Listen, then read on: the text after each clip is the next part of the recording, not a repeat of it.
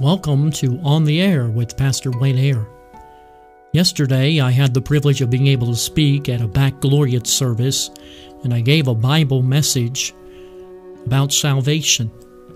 But today, I've been thinking about if I had the opportunity to sit down with every graduate and speak to a 2020 graduate, I'd give them this Bible verse Proverbs 3 5 and 6. Trust in the Lord with all of your heart and lean not in your own understanding. In all your ways acknowledge him, and he will make your path straight. Surrender means leaving the future to God. Can I ask you a question? What area of your life is not surrendered to God? You have surrendered everything to God, perhaps, but your bedroom life, your closet life, maybe the garbage in your life, what area of your life is not surrendered to God? Maybe you haven't surrendered your sex life, and your attitude is, okay, God, I know that sex is for marriage, but I'm going to do it my way. Or maybe you have the attitude of, no, I'm not going to surrender my finances to God because we're in a pandemic. We're going through COVID 19. I'm trying to save up for college.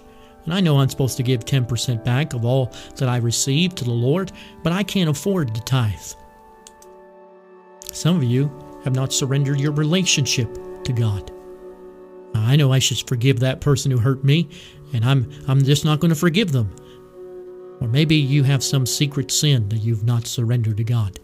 You have a habit that you've not surrendered to God.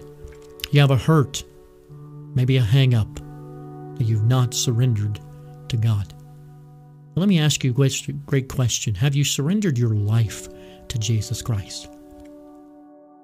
Maybe you've never surrendered yourself in baptism to the Lord Jesus, in water baptism. Or maybe you've never found a home church that you can say, that's my church family.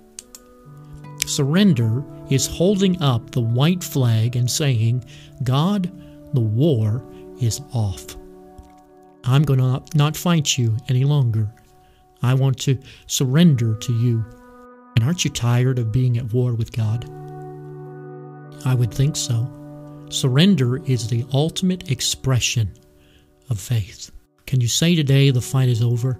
I'm going to throw down the weapons of my life. I'm going to come out with my hands up and surrender to God. It'll be the greatest decision you ever made. So diagnose your life today and ask this question What areas of my life are not surrendered to God? And what steps do I need to take today to surrender to God the things that cause me the most stress. Well, God bless you as you continue to grow in the Lord, and ultimately may your life be used for His glory.